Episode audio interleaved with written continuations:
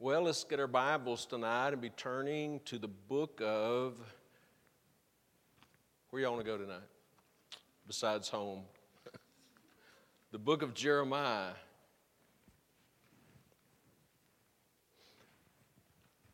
Jeremiah.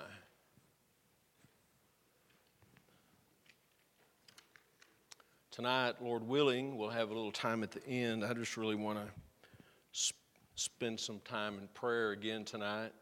At the end, I tell you, we need to be praying um, because God is our, at the end of the day, He's our only source. And I'm going to look at a, what I consider, you know, really a um, unique situation in the life of Judah, the nation of Judah. And it has to do with prayer, and it has to do with our top topic the last few weeks about, you know, relating to the government. But it has to do with a time when uh, the Babylonians were laying siege upon Judah and Jerusalem, and nothing they could do Nothing they could do could change it.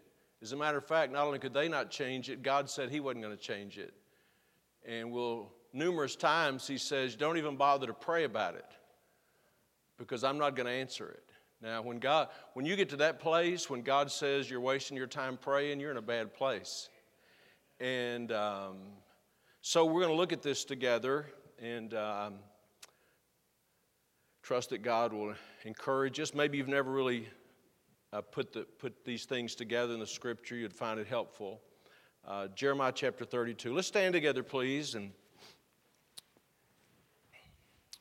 in verse 1, it says, The word that came to Jeremiah from the Lord in the tenth year of Zedekiah, king of Judah, which was the 18th year of Nebuchadrezzar. That's that's spelled differently than Nebuchadnezzar, but it's the same person. There's an R there instead of the N. Now, this interesting because uh, we have an exact timeline here. In verse 1, it says, The word that came to Jeremiah from the Lord in the 10th year of Zedekiah, king of Judah. Now, the Israel and Judah are separate at this time, separate kingdoms. Israel to the north, Judah to the south. Jerusalem's the capital of Judah. And it's the 10th year of Zedekiah. Now hold your finger right here if you would, and let's just turn over a little further in the book, and then we'll come back to Je- uh, Jeremiah 32, and then we'll pray. But in Jeremiah chapter 39,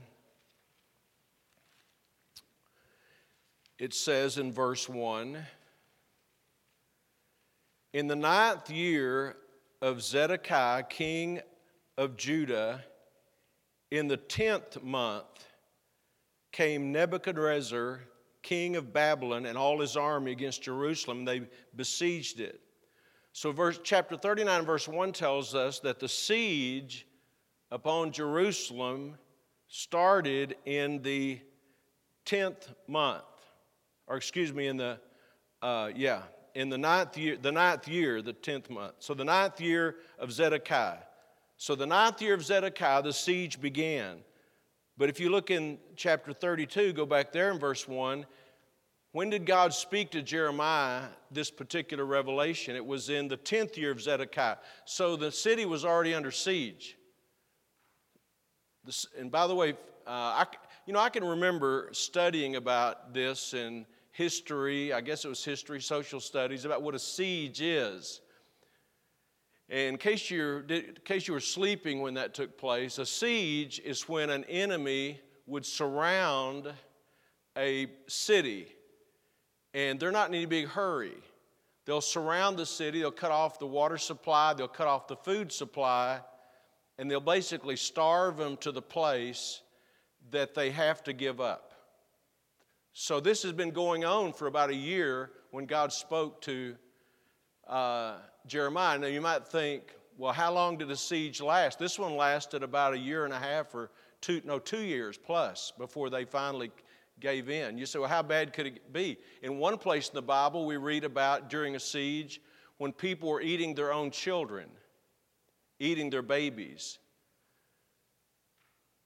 So it gets, it gets pretty dire and desperate, right, in a siege. So we're already into this siege for about a, a year approximately when we read in chapter 32 and verse 1. Verse 2 says, For then the king of Babylon's army besieged Jerusalem, and Jeremiah the prophet, what was he doing during this time? He was shut up in the court of the prison, which was in the king of Judah's house, in, in Zedekiah's house. He's in prison. And why is he there? Verse 3 For Zedekiah, king of Judah, had shut him up, put him in prison, saying, This is what Zedekiah's charge against him was. Wherefore dost thou prophesy? He's speaking to Jeremiah. Wherefore dost thou prophesy and say, Thus saith the Lord, Behold, I will give this city into the hand of the king of Babylon, and he shall take it. Jeremiah had been saying that that God's going to take this city and give it to, to Babylon. Verse 4 And, this is a part of Jeremiah's message, and Zedekiah, king of Judah, shall not escape out of the hand of the Chaldeans, but shall surely be delivered into the hand of the king of Babylon, and shall speak with him. Zedekiah, the king of Judah, will speak to Nebuchadnezzar, the king of Babylon, shall speak with him face uh, mouth to mouth, and his eyes shall behold his eyes, and he shall lead Zedekiah to Babylon. And there shall he be until I visit him, saith the Lord. That was Jeremiah's message. Zedekiah didn't like the message. Zedekiah didn't agree with the message. So what do you do? You just lock him up, lock the preacher up. That'll fix the problem. And notice the last part of verse 5. Though you fight with the Chaldeans, if you look, the Chaldeans synonymous with the Babylonians. Though you fight with the Chaldeans, you shall not prosper. And he told Zedekiah, you might as don't lift a finger, don't fight against them because you're not going to win. So let's just look into this together, okay? Let's pray. Father, thank you for your word tonight. Help us to learn about the people of God, about the enemies of God, and help us to learn about ourselves. And for your will to be done in our lives, we pray. In Jesus' name, amen. You may be seated. I know what you were thinking. This is going to be one of those sermons where you stand up the whole time, but not quite. So, Judah is under attack from this pagan empire, the Babylonian Empire. They've been under siege for a time. Jerusalem is the capital city, it's been surrounded and under siege for quite some time. And God says, you might, you're, not, you're wasting your time if you fight against these people. Now, I've been thinking about this passage a lot as we've been teaching about at what point, you know, would a, would a Christian have the uh, biblical authority to resist a government or resist some mandate or those kinds of things. Well, here's a case where God said to his people, You're, the, you're not to lift your finger against these people, right? And there's a reason for that. And I think we, we'll see that as we look into Scripture.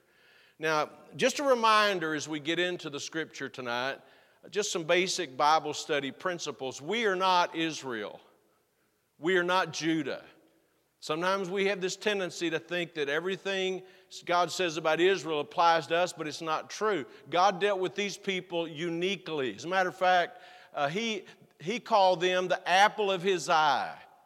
And I believe the, I believe the Bible that says, Blessed is the nation whose God is the Lord. I believe that God wants to bless nations. I believe God puts down nations and, and raises up nations. But you can't take everything that God did with Israel and apply it to our life. And America is sure not Israel or Judah. And we sing that chorus sometimes every promise in the book is mine. I like the chorus, but it's not true. Every promise in the book is not ours. For instance, when God said to Joshua after the death of Moses, and God said, Every place you put your foot down is yours. That's not for you and me. We may make some application of that, but that was given to them. Can you see that? So, so don't make the mistake of thinking everything God says about them is about us, but it's not. But God did say this in Romans and in 1 Corinthians, basically, that all these things that happened to them were written for our admonition. They, these, it called these were, they were to be in samples to us, which means a type, a figure, something we can learn from, we get principles from. That's why I love the Old Testament. Not because I believe every bit of it applies directly to us, but because it's filled with principles that we find in the New Testament as well. So let's look at Judah's situation. They're facing these dire circumstances because of what? Because of their rebellion. And why are they, in, why are they being dealt with so severely? Because they refuse to respond to God's correction. They refuse to obey God's prophets. Let's look at some examples. We're going to look at a number of passages tonight through, through the book of Jeremiah. Go to Jeremiah chapter 2. We'll start in the beginning of the book and then we'll go to the end of the book. Jeremiah chapter 2. And we're going to see some examples of this, how God has been dealing with these people. And some people might look at this and say, why was God so impatient with these people? God was very patient with these people. In Jeremiah chapter 2, verse 29, the Lord is saying, Wherefore will ye plead with me? Why are you pleading with me? Ye all have transgressed against me, saith the Lord. Then notice verse 30. In vain have I smitten your children. They received no correction. Your own sword hath devoured your prophets like a destroying lion. We don't know, we don't have any idea how many prophets there were in the Old Testament period. We know the names of some of them that's recorded in the Word of God, but there were many other prophets. And one of the things Jeremiah says is, Your own children would not respond to correction. And he's not talking about just kids who won't take out the trash, he's talking about their disobedience and rebellion toward God. And he says, with your sword, you killed prophets. Now, they're going to, be, I don't think, I'm just thinking out loud here. I don't think there's a book of the Bible that speaks more about false prophets than Jeremiah does. They were a dime a dozen in Jeremiah's day. But they weren't killing the false prophets, they were killing their prophets, God's prophets. You know why? They didn't want to hear what they had to say.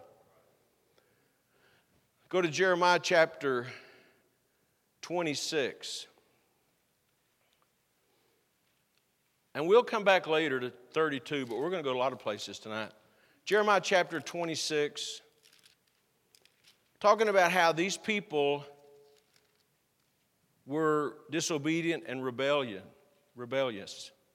Okay, Jeremiah chapter 26, let's start reading in verse uh, 2. It says, Thus saith the Lord, stand in the court of the Lord's house this is what he's telling Jeremiah to do stand in the court of the Lord's house. This would be similar to that area we're talking about on Sunday mornings, you know, where you're in the temple area and all the people come there. And speak, he says in verse 2, unto all the cities of Judah which come to worship in the Lord's house. Speak to them all the words that I command thee to speak unto them, diminish not a word. If so be, now here's a great provision.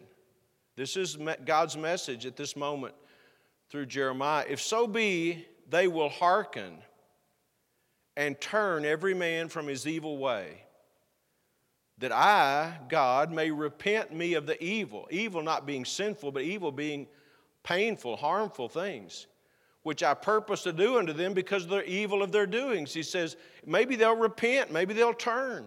Verse 4 And thou shalt say unto them, Thus saith the Lord. Here was God's straightforward um, opportunity for them. If you will not hearken to me to walk in my law, which I have set before you, to hearken to the words of my servants the prophets, whom I sent unto you, both rising up early and sending them, but you have not hearkened. Then will I make this house like Shiloh, and will make this city a curse to all the nations of the earth.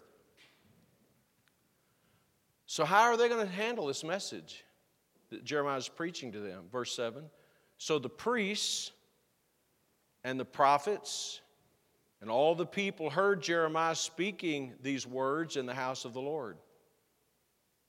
Now it came to pass when Jeremiah had made an end of speaking all that the Lord had commanded him to speak unto all the people, that the priests and the prophets and all the people took him, saying, Thou shalt surely die. Imagine that. How did the people say, We're gonna, we, You need to die. We're gonna, we, we want you dead. For doing what? For preaching the truth, for giving us the word of God. So, when, if you wonder why would God allow this Babylonian invasion, this siege upon Jerusalem, this situation that there was no remedy for, that was part of the language he used in Jeremiah there's no remedy. It's because they directly disobeyed and refused to receive chastisement from God. And all the while, and if you've read through Jeremiah recently, you may remember this. All the while that Jeremiah is saying, you need to just accept your punishment. I'm paraphrasing. You need to accept the chastisement and you don't, don't lift a finger against the Babylonians. You need to take what you've got coming. There are false prophets that are telling the people to resist and rebel. Two entirely different messages. God's prophet is saying, submit to this pagan government and the false prophets are saying, rebel and resist against this pagan government. And Jeremiah is warning them in so many places. Let's just look at one. Look, if you're in Jeremiah there, 26, go to the right to Jeremiah 27. Jeremiah chapter 27. And we're going to read about five verses here. But we want to notice a couple of things about these conflicting messages coming from Jeremiah and the other false prophet, the false prophets. Jeremiah 27 and verse 8. And it shall come to pass that the nation and kingdom which will not serve the same Nebuchadnezzar, the king of Babylon, and that will not put their neck under the yoke of the king of Babylon, that nation will I punish, saith the Lord, with the sword and with the famine and with the pestilence until I have consumed them by his hand. Now, God is, who's God going to deal severely with? Those who will not serve Nebuchadnezzar, right? If I was in their day, I wouldn't want to serve Nebuchadnezzar, right? Those are the people that are going to pay dearly for it, though. Verse 9, Jeremiah's preaching. Therefore, hearken not ye to your prophets, nor to your diviners, nor to your dreamers, nor to your enchanters, nor to your sorcerers, which speak unto you, saying, You shall not serve the king of Babylon. He said, Don't listen to any of those people that are preaching and telling you you're not supposed to serve the king of Babylon. Now, are you with me so far? We're with you. I can tell. Verse 10 says, For they prophesy a lie unto you to remove you far from your land. The reason they're doing that is they want to get you out of the land and that I should drive you out and you would perish. But the nations, notice this, verse 11. But the nations that bring their neck under the yoke of the king of Babylon and serve him, those will I yet I let remain still in their own land, saith the Lord, and they shall till it and dwell therein. I spake also to Zedekiah, king of Judah, according to all these words, saying, Bring your necks.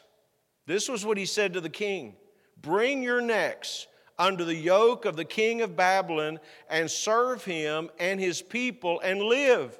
He said, If you'll just submit, and, he, and why is he saying submit? I'm going to say this. I've already said it. I'm going to say it again, I'm sure. Why did he say to Judah and to Zedekiah, the king of Judah, submit to this king? Because God, this was God's chastisement. This was God's punishment against them. Verse 13 Why will you die, thou and thy people, by the sword, by the famine, and by the pestilence, as the Lord has spoken against the nation that will not serve the king of Babylon? So God, Jeremiah is warning them. And as many times as I've read this book, I always am just. Uh, challenged by it, and I'm also encouraged by it because it's so unique, right? It's because there are many places in the Bible where God told his people to stand up to the enemies. As a matter of fact, sometimes God wiped out entire armies, even hundred of thousand people himself, without man lifting a hand. But here he's saying, submit to that wicked king. Let, don't raise your finger. As a matter of fact, he said, if you rebel, it's going to be bad for you. If you'll put your neck under his yoke, it'll be good for you. By the way, it's true in our life that sometimes God does chasten us. And when, and when God chastens us, He wants us to submit to that chastisement. I remember one time my mama whooped me. Now, she whipped me more than once, but one time stands out to me. Whooped is kind of this, it's kind of like a whipping, but it's a lot worse. She had me, her left arm had my left arm. And I was, I was a young teenager at that time. And she had a belt in her right hand. And she had me, her left hand on my left hand, and we were going around in circles and I was trying to outrun that belt. It wasn't pleasant. Can you, you kind of get the picture in your head? I can still see it. I'm running, I'm trying to be, outrun that belt. Now, that's what you call not submitting to chastisement, right? And that's the way Israel was. They did not, the reason they're in this place is not because Babylon is such a great country. It's not because Babylon is such a mighty country, though they were a world empire. It's not because God was impatient, it was their own doing. They refused to obey, they refused to listen to the preacher. They didn't like what the preacher had to say, they weren't going to do what the preacher said. And so they're not accepting their punishment. And I mentioned this earlier, but let's look at a couple of examples of this. Go to Jeremiah chapter 6. In Jeremiah, we're going to see a couple places where God said, don't even, don't even bother praying for them. Jeremiah chapter 7 and verse 16, for instance. Therefore, pray not thou for this people, neither lift up cry nor prayer for them Neither make intercession to me, for I will not hear thee. Don't even bother praying for them. You're wasting your time. I mean, when you get to the place that prayer is not an option, you're in a bad place. Amen? Amen. Go to the right a little bit from Jeremiah 7 to Jeremiah 11.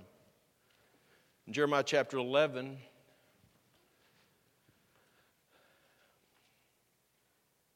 we see the similar thing in verse 14. Therefore, pray not thou for this people, neither lift up a cry or prayer for them, for I will not hear them in the time that they cry unto me for their trouble. I'm not going to hear them. When they're crying to me because of what they're going through, I'm not going to hear them.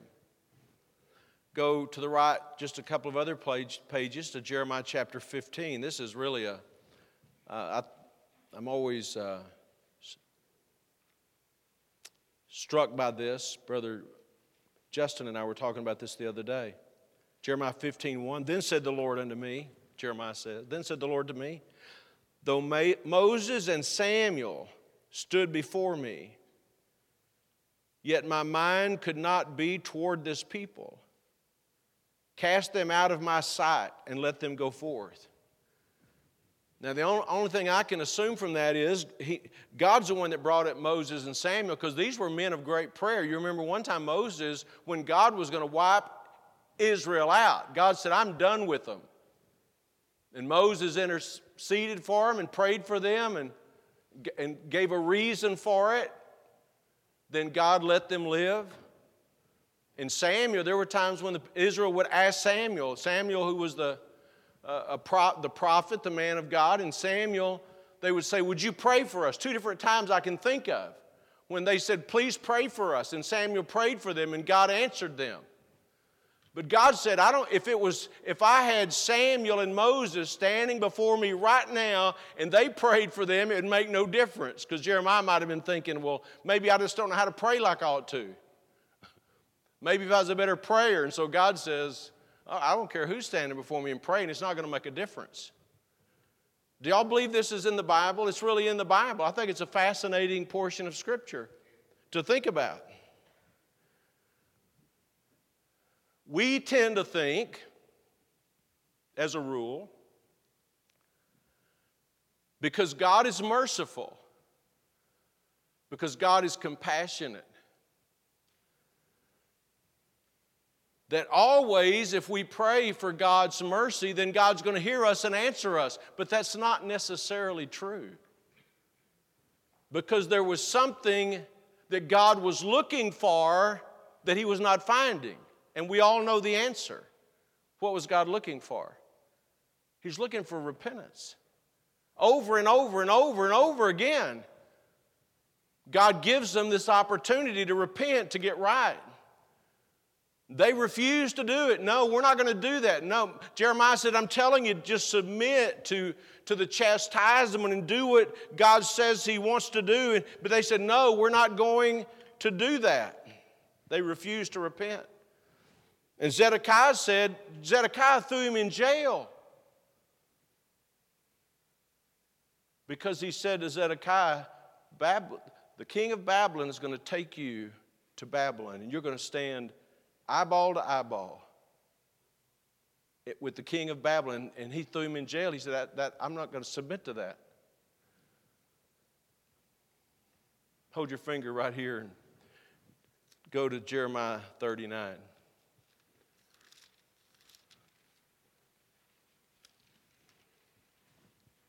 And we'll see how this uh, rebellion on the part of Zedekiah is working out for him. Jeremiah 39 and verse 4. And it came to pass. Well, let's just, let's just back up to verse 1. We read verse 1 a while ago. In the ninth year of Zedekiah, king of Judah, in the tenth month came Nebuchadrezzar, king of Babylon, and all his army against Jerusalem, and they besieged it. Now, verse 2 says, this is fast forwarding, there's a lot of time in between, two years in between verse 1 and verse 2. And in the 11th year of Zedekiah, in the fourth month, the ninth day of the month, the city was broken up. Verse 3 And all the princes of the king of Babylon came in and sat in the middle gate I'm telling you, this is, when you think about who this is and where this is, this is God's people, this is Jerusalem, this is the, the, the city on a hill, Mount Zion, and now we have these Babylonians crush this, are crushing the city and coming into the gates of the city. Verse 4 says, And it came to pass that when Zedekiah the king of Judah saw them, and all the men of war, that they fled and went forth out of the city by night. Here's Zedekiah running. By the way of the king's garden, by the gate betwixt the two walls, and he went out the way of the plain. But the Chaldeans, the Babylonian army, pursued after them and overtook Zedekiah in the plains of Jericho. So that tells us exactly where he was, traveling east out of Jerusalem. And when they had taken him, they brought him up to Nebuchadnezzar, king of Babylon, to Riblah in the land of Hamath, where he gave judgment. He, the king of Babylon, gave judgment upon him, Zedekiah, the king of Judah. Then the king of Babylon slew the sons of Zedekiah in Riblah before his eyes. He watched as his sons were slaughtered. Also, the king of Babylon slew all the nobles of Judah. Moreover, he put out Zedekiah's eyes, gouged his eyes out, and bound him with chains to carry him to Babylon. And the Chaldeans burned the king's house and the houses of the people with fire and break down the walls of Jerusalem. Isn't that something? Don't you think Zedekiah wished he had it to do over again? Huh? Don't you, th- don't you wish, don't you think right now when he's watching his kids being slaughtered, when they're gouging his eyes out, leading a blind man with chains to Babylon. I, I, I have to believe he's thinking about all those times he heard Jeremiah preach, and Jeremiah said, Just submit to the king. If you'll just submit to the king, you can stay here and live. If you'll just accept your punishment and accept your chastisement, you can, you know, it's a, it's a hard thing to humble yourself and accept judgment, isn't it? chastisement, rebuke. It's a hard thing to accept that. It's a prideful thing that keeps us from submitting and accepting our, our punishment. But Zedekiah just refused to, I'm not saying I'd do any different. Zedekiah just refused to take it. But boy, Heidi, don't you know he regrets that decision?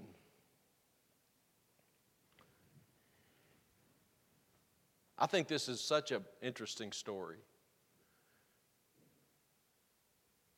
Because God was going to chastise his people one way or another, and nothing could stop him. The king couldn't stop him, Jeremiah couldn't stop it. If Moses and Samuel had been there, they couldn't have stopped it. Prayer wouldn't stop it. God would not be stopped. Isn't that, that's, that's, that's really incredible. Sometimes prayer is not enough. Now, what makes this like it is? And I want to really emphasize this again and leave it. This was unique. This was unusual. This was not the norm. Normally, and we could take the Bible and go through and look at a lot of occasions in Hezekiah's day, in Jehoshaphat's day, in, in Nehemiah's day, when God heard the prayer of his people and God answered their prayer and God defeated their enemies and God gave victory to his people, you and I both know there are a lot in the Bible that you can find that. But you don't find it here. And the reason we don't find it is because this Babylon was, the Babylonians and Nebuchadnezzar were not just an enemy of God's people they were an instrument of God's judgment. That's why they couldn't stop them. They were the tool that God was going to use. And by the way, at the time that Jeremiah wrote, I, was, I, I could have included this in the message, but I'm just going to kind of tell it to you. In the time that Jeremiah wrote, there was a group of people that weren't that went away into Babylon. By the way, the king honored Jeremiah, the king Nebuchadnezzar, and said, You can do whatever you want. You can stay here, you can go to Babylon, you can go to Egypt. He ended up going to Egypt. But Jeremiah wrote to the people that were t- taken captive. Now, try to remember this if you can. You'll, and next time you read it, it'll mean something to you, maybe if you hadn't never noticed it. But Jeremiah wrote to the people that were in Babylon who were taken away captive. And this is, he said a couple of things to them. He said, Look, you're going to be there for 70 years. Start planting gardens. Have you ever read that? Plant a garden, have a house, raise your family, have your kids, raise your kids. I'm, I'm adding a little bit, but the garden part I remember for sure. and he says this there are prophets there in Babylon that are telling you still to rebel against the, the Babylonians. He said, ignore them. Ignore them because you're going to be there, enjoy it for 70 years. In 70 years, I'm going to bring you home. Amen? By the way, it happened just that way. It always happens the way God said it's going to happen. So I don't use this as an example of saying we should always submit to everything the government says because that does not that does not sync with everything else we see in the Bible. Even in the New Testament, sometimes when they said don't preach, they said, uh, you know, you can decide for yourself whether you're going to obey God or obey man, but as for us, we're going to obey God. So this is not, so people could read this and say we ought to always submit to everything the government. That's not what this is saying. If I thought that I was in a nation that was being overwhelmed and taken over as a part of God's judgment, and I felt like God was saying, just submit to that chastisement because that's what they're here for, I would want to submit to that. But that's not every case.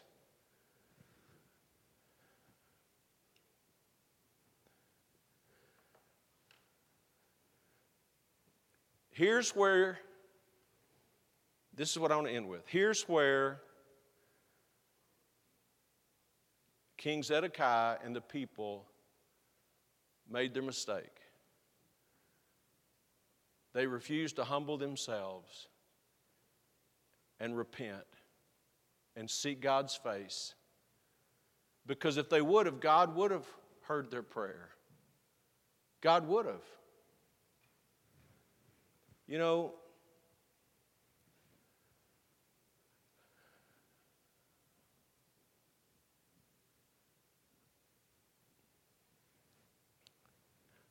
I, I'm really,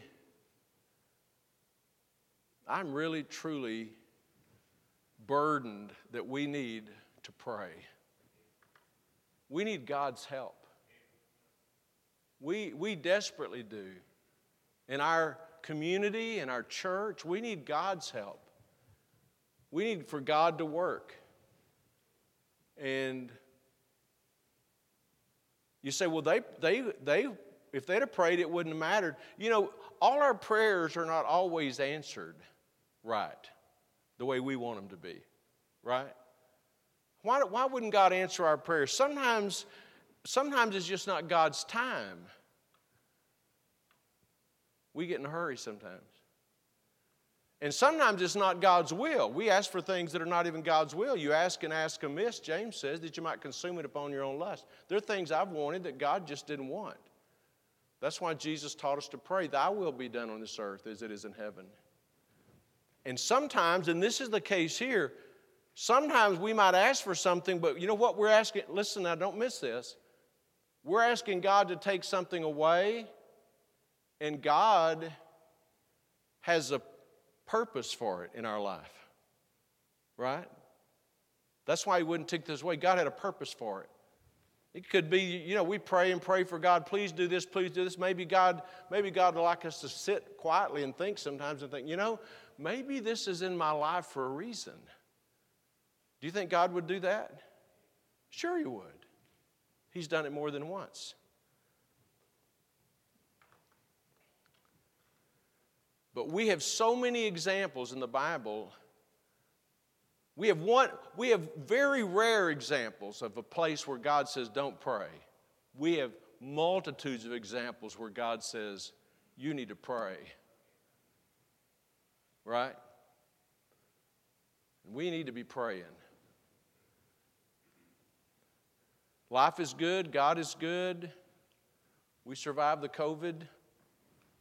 All is well, right? All is not well. All is not well in St. Clair, Missouri. All is not well in some of our homes and families. All is not well in our church. We need God. We need God to work. We ought to ask Him to work. Amen? And I want to end with that. We ought to ask Him to work. God can do anything. If God told me to quit asking for certain things, I would like to be sensitive enough and alert enough that I would quit asking. But a lot of the things that we're burdened about, God didn't tell us not to ask, He admonishes us to ask. In this very book, we have a promise, not for this people, but for generally call unto me, and I'll answer thee and show thee great and mighty things which thou knowest not. Amen.